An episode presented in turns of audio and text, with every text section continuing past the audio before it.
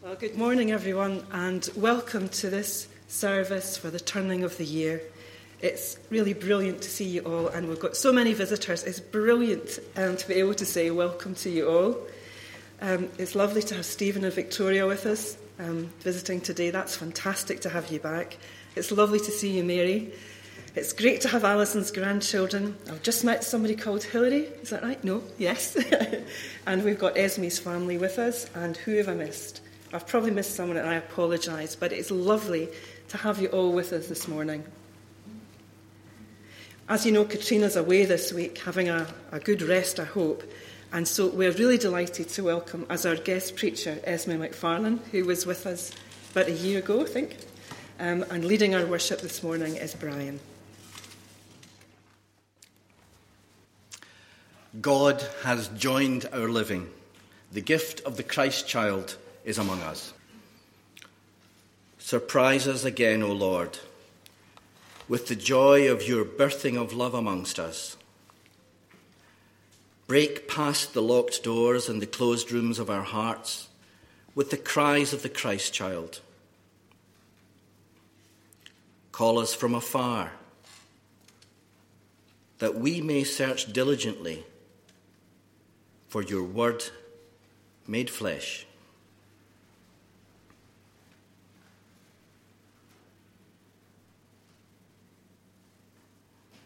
God of the Incarnation, if we have forgotten what it means to welcome the Christ child in the face of so many failures of love and goodwill, forgive us. If we have failed to hear, see, and hear the signs and the sounds of your word being made flesh in the world today, forgive us. If, in our apathy or our diversion by things that we consider to be more important, we have missed opportunities to be your signs of incarnation in our relationships, our neighbourhood, our city, or our nation. Forgive us.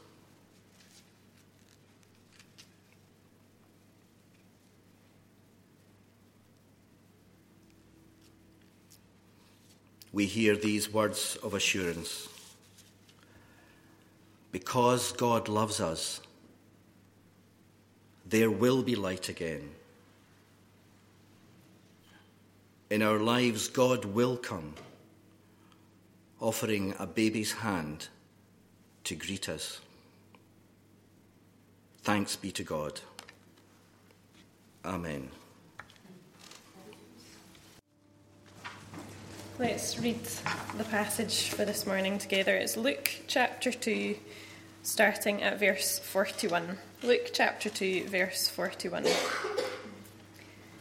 Every year his parents went to Jerusalem for the feast of the Passover. When he was 12 years old, they went up to the feast according to the custom. After the feast was over, while his parents were returning home, the boy Jesus stayed behind in Jerusalem, but they were unaware of it. Thinking he was in their company, they travelled on for a day. Then they began looking for him among their relatives and friends. When they did not find him, they went back to Jerusalem to look for him. After three days, they found him in the temple courts, sitting among the teachers, listening to them and asking them questions. Everyone who heard him was amazed at his understanding and his answers. When his parents saw him, they were astonished. His mother said to him, Son, why have you treated us like this? Your father and I have been anxiously searching for you. Why were you searching for me? He asked. Didn't you know that I had to be in my father's house? But they did not understand what he was saying to them. Then he went down to Nazareth with them and was obedient to them. But his mother treasured all these things in her heart. And Jesus grew in wisdom and stature and in favour with God and men. Amen.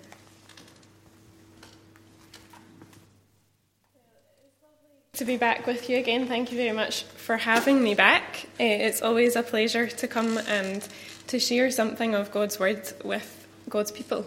So thank you for having me. Let's pray before we start.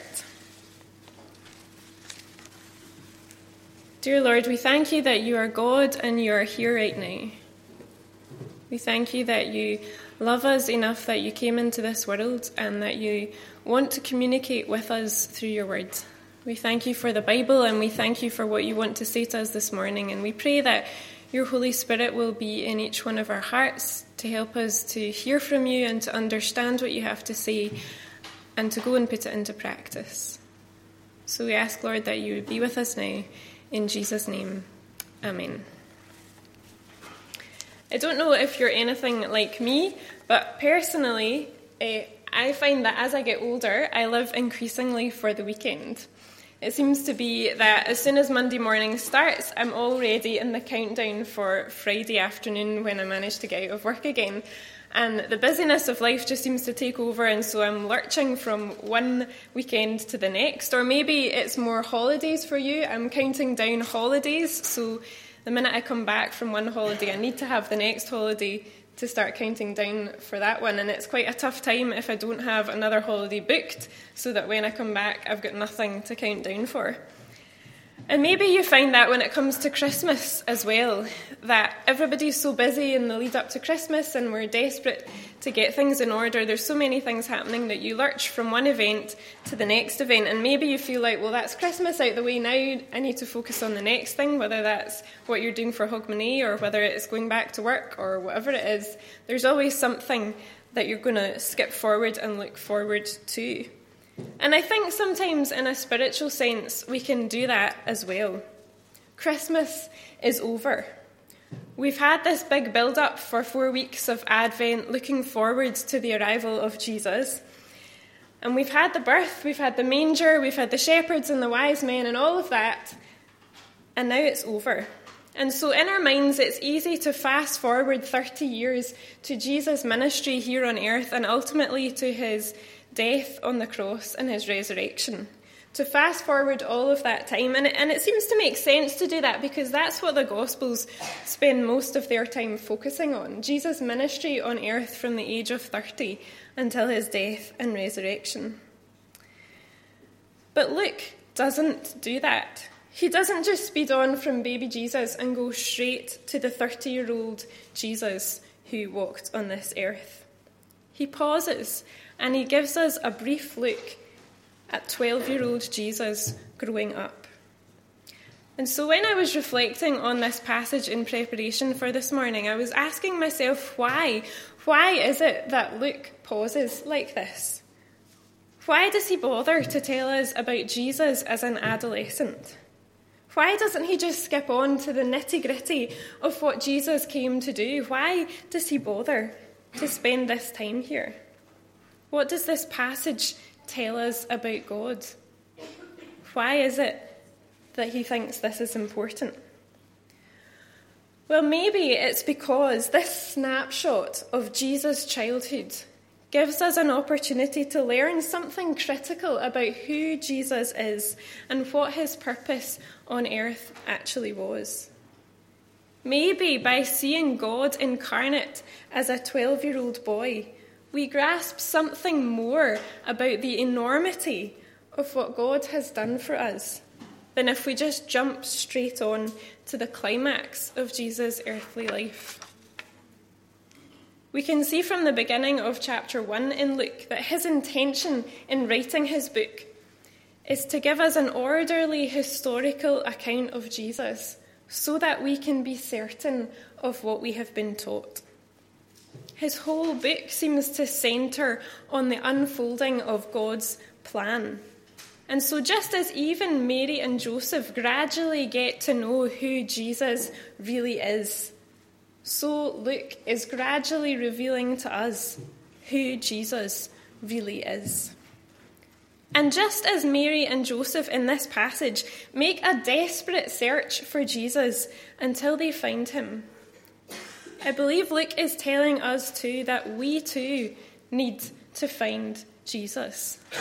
We need to find Jesus.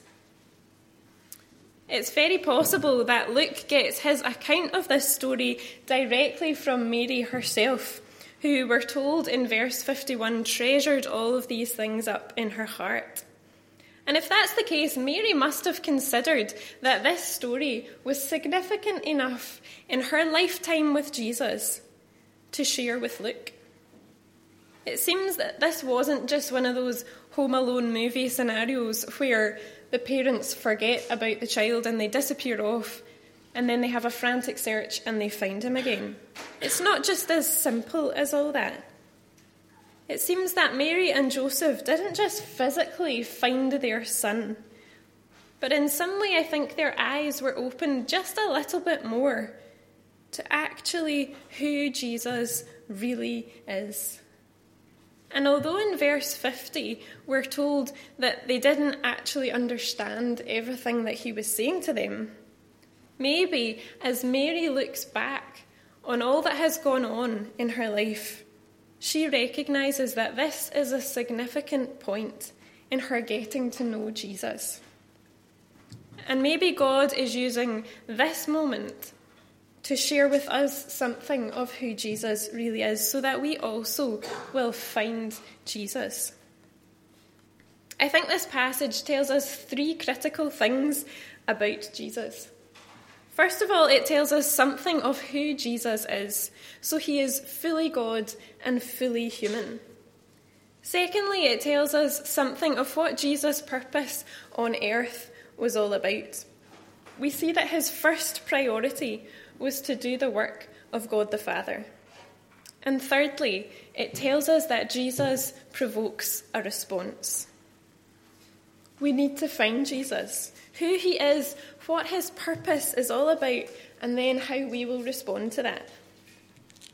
So, firstly, Luke tells us in this passage something about who Jesus is.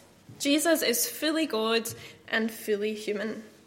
And I think Jesus' humanity comes across just in the normality of the situation of a 12 year old boy going on a trip with his parents.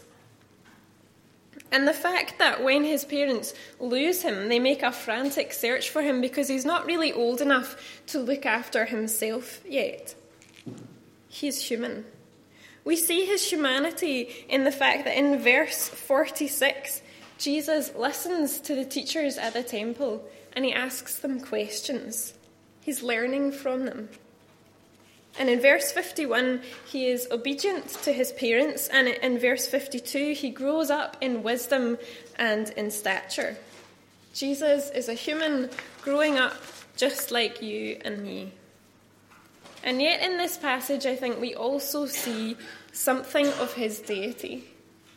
In verse 47, it appears that although it was Jesus that was doing the listening and Jesus that was asking the questions in the temple, it is Jesus' understanding and Jesus' answers that amaze people. This is no ordinary 12 year old. And then, most clearly, we see Jesus as God in this passage by his own words in verse 49, where he says to his parents, Didn't you know that I had to be in my Father's house? my Father. Even as a 12 year old, Jesus knows that God is his Father and that he is God's Son. Jesus is fully God and fully human. And that is an incredible reality. I think we so quickly can fast forward straight on to Jesus' sacrifice of dying on the cross that we can sometimes lose sight of the wonder that before Jesus even went to the cross, he had already sacrificed so much in leaving behind the joy and the comfort of heaven, of setting aside his rights as the Son of God to become one of us. The God who made the whole universe, became a man. And not just a strong, healthy, rich man at the peak of his life, but as a helpless baby, dependent on and obedient to the earthly parents that he had made. The God of the universe had to learn to walk and to talk and to read and to write. He had to ask questions in this passage of the religious teachers in the temple that he had created. He had to grow up, it says, physically and emotionally and spiritually. This is how much God loves us. Luke is almost saying, let's pause and be amazed at the fact that the God of the universe became a 12 year old boy growing up just like you and me. Through his humanity, Jesus identifies with us. He knows what life is like because he's lived it. And through his deity, he can represent us before his Father, a holy and a perfect God. He is fully God and fully human. And Luke is saying, just like Mary and Joseph need to find Jesus and understand who he really is, so do we. He didn't just become God at the start of his ministry or become God when he was baptized with the Holy Spirit. He has always been special right from the start. And even as a 12 year old boy, he was fully God and fully human. And this is just a glimpse of 12 year old Jesus to prove it. The theologian Wayne Grudem describes the incarnation like this, and I think it was quite a helpful quote, although it's quite meaty. And it says this It is by far the most amazing miracle of the entire Bible, far more amazing than the resurrection, and more amazing even than the creation of the universe. The fact that the infinite, omnipotent, eternal Son of God could become man and join himself to human nature forever, so that infinite God became one person with finite man, will remain for eternity the most profound miracle and the most profound mystery in all the universe. Luke is saying this is God, and he was a 12 year old boy, and he grew up, and he had to learn in the way that we do because he is fully human and fully God. And he loves us that much that he would do that for us. We need to find Jesus. And the first thing that this passage tells us is something about who Jesus really is that he is fully God and he's fully human. But secondly, I think this passage tells us something of Jesus' purpose here on earth. And we find that out in verse 49. These are the earliest recorded words that Jesus spoke. And he say, he's saying them to Mary and Joseph. He's saying, Didn't you know I had to be in my father's house? Or another translation puts it like this I must be about my father's business. Jesus is in no doubt of his purpose. He uses this phrase, I had to. I had to. I must be about my father's business. I had to do this. And this is a phrase that crops up several times in Luke where Jesus is expressing what his purpose is and how he has to fulfill that. The Son of Man has to die, the Son of Man has to suffer. It's the same phrase that he's using. He is definite about his purpose, he is on a mission, and he is sure about it. At work, I've got lots of to do lists and things that need to get done, and there's always a priority for what's more important than something else. And in order to help me keep organised, I set up reminders on my uh, Outlook computer system so that it pops up and tells me that I need to do something. But the problem is that there's a function on that reminder that allows you to say, just remind me later. Remind me in a few hours, or remind me in a few days, or maybe even remind me in two weeks. And so in two weeks' time, it'll pop up again and it'll say, You still need to do this. And I'll have to decide, well, actually, it's not quite as important as the 10 other things I've got to do, so you can remind me later. And ultimately, it'll be many weeks down the line and it'll say, This is 15 weeks overdue. And you'll realise that maybe you have to do it.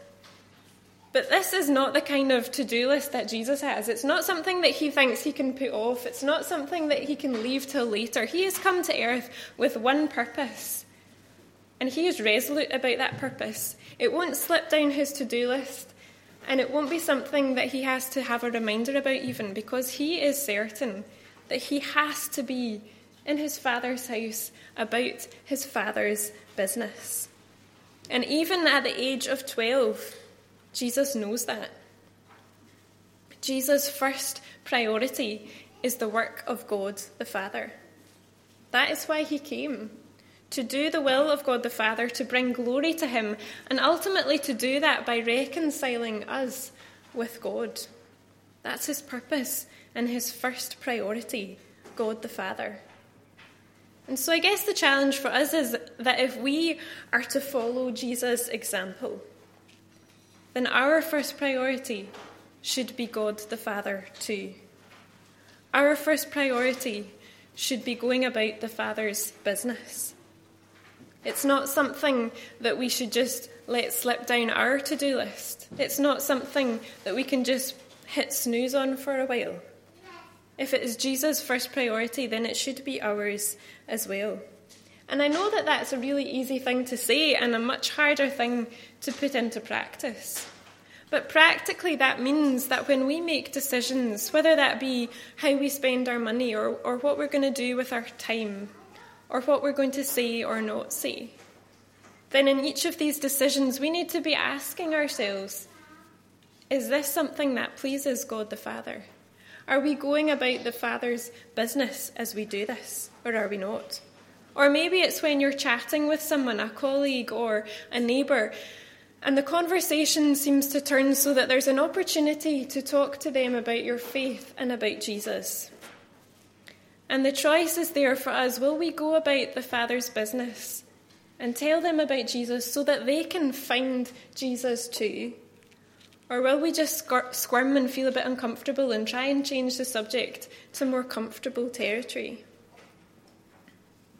This passage tells us that Jesus was clear that his first priority was God the Father. And Jesus ultimately fulfilled that purpose through his death and resurrection. But I think this passage also reminds us that no time with God is wasted time. The 12 year old Jesus is learning and listening and growing in wisdom and understanding, all in preparation for that ultimate point where he will bear the weight of the sin of the entire world on his shoulders. He's getting to know the scriptures for himself, not relying on the devout religious family that he has come from. He is growing in wisdom and stature and in favour with God and men so that at the right time he will be ready to fulfill his earthly purpose. And we don't hear much about Jesus' earthly life in the Bible, but I think here Luke is assuring us that it all counted for God. So maybe you need to be encouraged this morning. Maybe sometimes you feel a bit aimless in what you're doing, or you feel like you've not yet fulfilled your calling or your purpose. Or maybe every day just feels quite humdrum and routine. But if you are listening to God, if you are trying to learn from Him, and if you are trying to live every day with Him, then it is not wasted time with God. He is preparing you ultimately for the day when you will meet Him face to face and be like Him. Because every day that we live here is a preparation where we are being made more like Jesus. Because he wants you to mature in Christ. He wants you to grow in wisdom and stature and in favour with God. So be encouraged and follow Jesus' example. This passage reminds us that we need to find Jesus. It tells us, firstly, something about who he is, that he is fully God and fully human.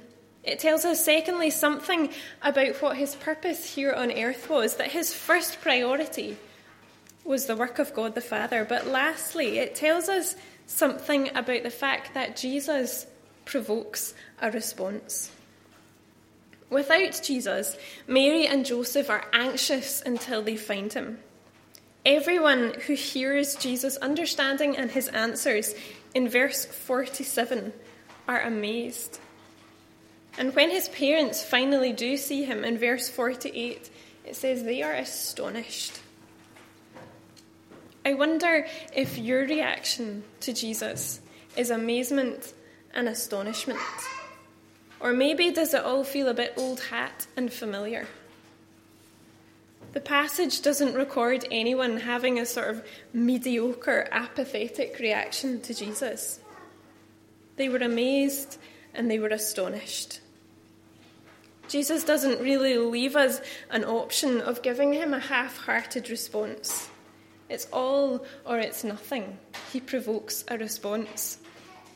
One of the things at Christmas time that always seems to provoke a response over Christmas dinner chat is Are you a Brussels sprouts fan or are you not a Brussels sprouts fan? And I don't think I've ever met anyone who's kind of easy ozy about Brussels sprouts. It seems that you either love them or you hate them. And everyone's got an opinion on it. They think one way or the other will you be having them or will you not be having them? Do we ever have them or have we given up altogether because no one likes them? There's always a response to the Brussels sprout. And in a much bigger way than obviously Brussels sprouts, Jesus provokes a response. It's not something that you sit on the fence about. He provokes a response. And if you really find Jesus, it's hard to imagine any other response than amazement and astonishment. How else could you respond to the one who is fully God and fully human, who came to this earth to reconcile us to God? But verse 50 tells us that although Mary and Joseph were astonished, they also didn't really understand what he was talking about. And I guess sometimes I feel like maybe Mary and Joseph get a bit of a raw deal in this story, and you can kind of sympathise with them. They, they've taken their son to Jerusalem, they're doing their duty, they're following all the customs of the law, and that he goes missing, and they're frantic with worry for three days as they search for their son. They don't know if he's alive or dead or where he is. And then when they finally do find him, he seems to be wiser and know much more than all of the religious teachers in the temple, and he seems totally unfazed by their distress. So you can understand why it's difficult for them to get their heads round what their son is telling them even although they were the ones who were visited by the angels, even although they were the ones who heard the prophecies, who saw the shepherds and the wise men come to worship their baby child. They still didn't understand yet. And I think it is possible for you and for me to know the story of Jesus, to have heard all the prophecies and to have come to church and yet not understand who he really is.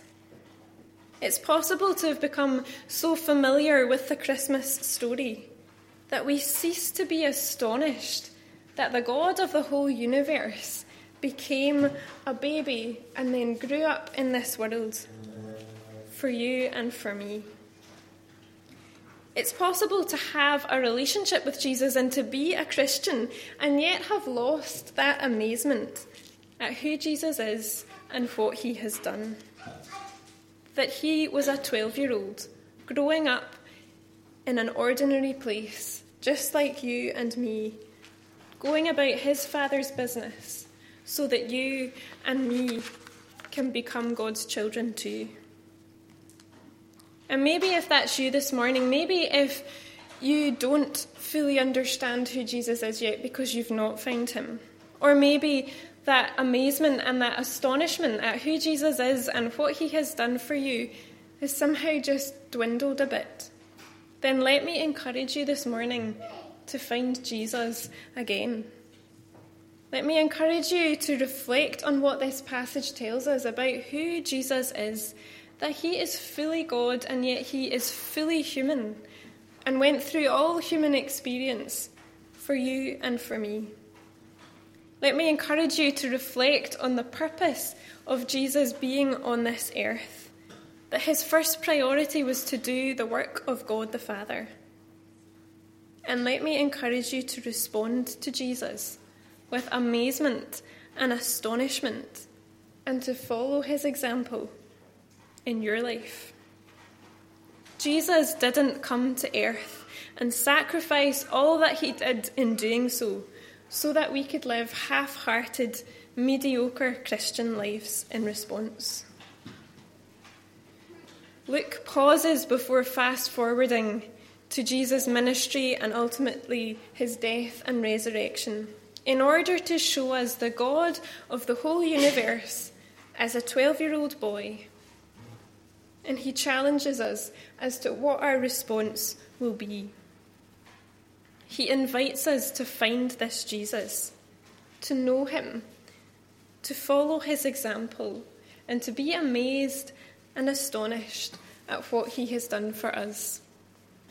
And so, my prayer would be that we would each be challenged in that way to respond to Jesus, to understand something about how wonderful it is that the God of the universe came, and that he lived and he died, and he went about the Father's business so that one day we can be with him forever and be like him.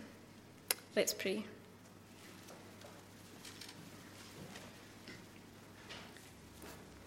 Father, we thank you that you came to this earth. We thank you that you gave up so much for us because you love us and because you wanted to honour your Father. And we ask that you would help us to respond with amazement this morning as we reflect on who you really are and what you have done. And we ask that through your Holy Spirit you would help us to make God our first priority and to live lives that follow Jesus' example. And we pray this in Jesus' name. Amen. We are reminded again that God has joined our living. So come to this moment of prayer and faith, for all the earth is a dwelling place for God. Come to this moment in hope, for Jesus walks with us through the years come to this moment in gentleness. For in the Spirit we have received grace upon grace. Let us pray.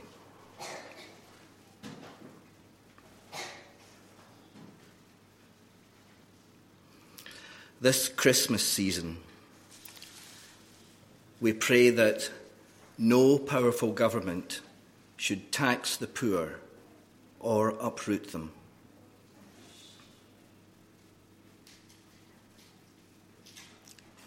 that no unmarried mother should be put away in disgrace.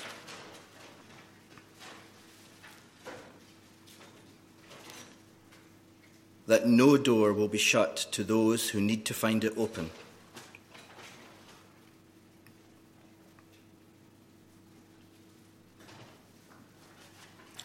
That shepherds and sheep and all of nature need not be afraid.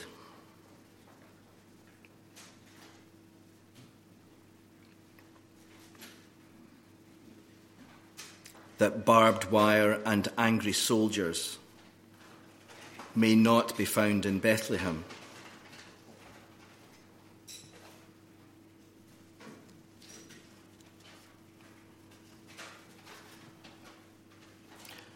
That wise men and wise women may appear in Israel Palestine, in Syria, in Egypt in Nigeria,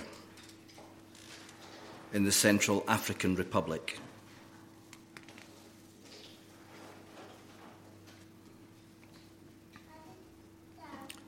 And that children everywhere may be preserved from those who would abuse them.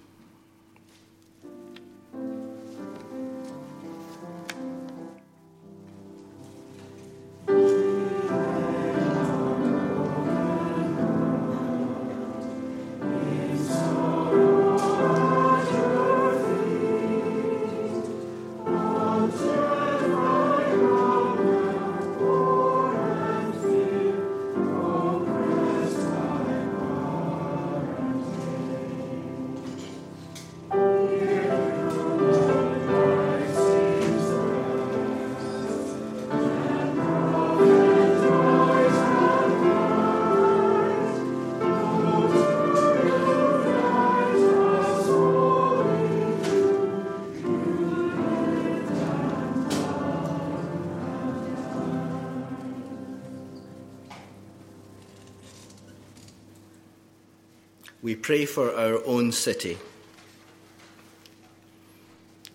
For those surviving another day in poverty, in disadvantage, in the uncertainty of asylum seeking, in the fear of what a new year will bring.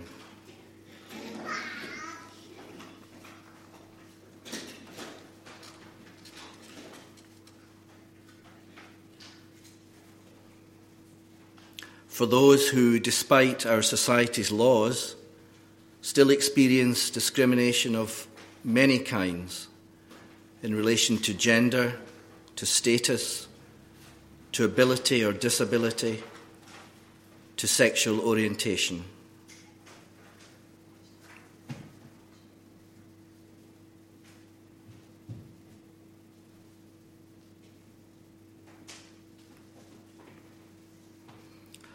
For those with addiction, particularly to alcohol or drugs.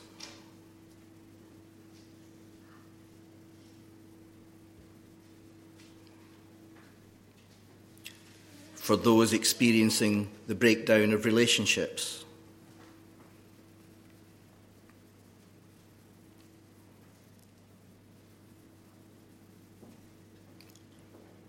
For those facing challenges with physical or mental health.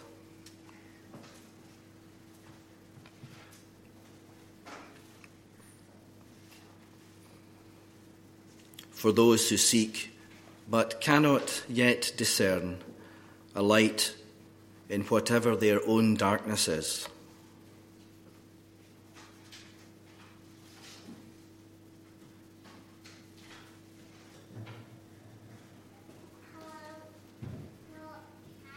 And in offering these prayers for our city and the wider world, we also pray them for those closest to us whose needs are perhaps known only to us, our families and friends and especially for those for whom your gift and our gift of love is needed at this time.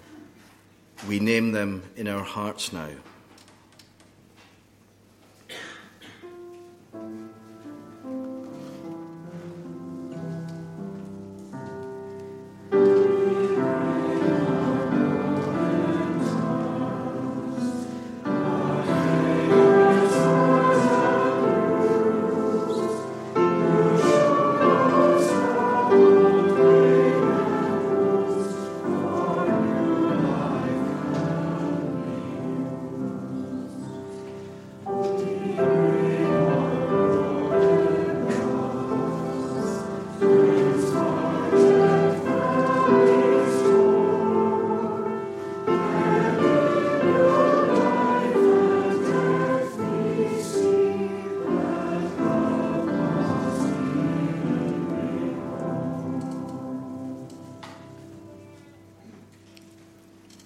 We pray for ourselves.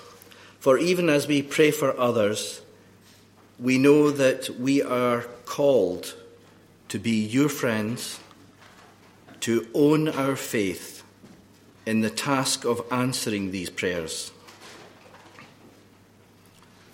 Give to us all that we need in insight, commitment, in unselfishness, and in faithfulness to be part of bringing your light into darkness and making flesh your word.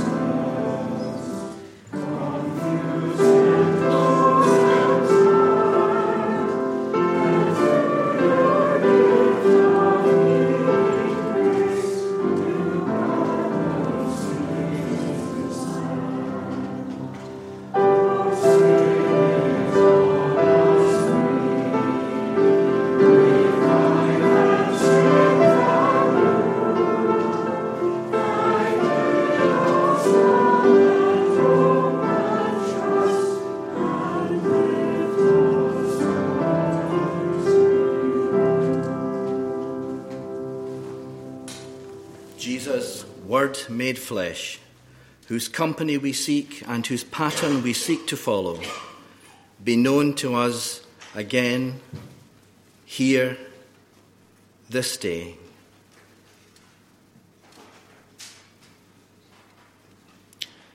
As we approach a new year, may we be aware of the light that shines in the darkness and that the darkness can never put it out. May our eyes be open to the wonder of the daily miracles around us, and may our sense of mystery be deepened. May we be blessed with companions on the journey, friends who will listen to us and encourage us with their presence. May we learn to live with what is unsolved in our hearts, daring to face the questions and holding them until one day they find their answers. And may we find the still, quiet place within ourselves where we can know and experience the peace that passes all understanding. And so may the blessing of God, our Creator, our Redeemer, and our Sustainer, be upon us and be upon this coming year. Oh.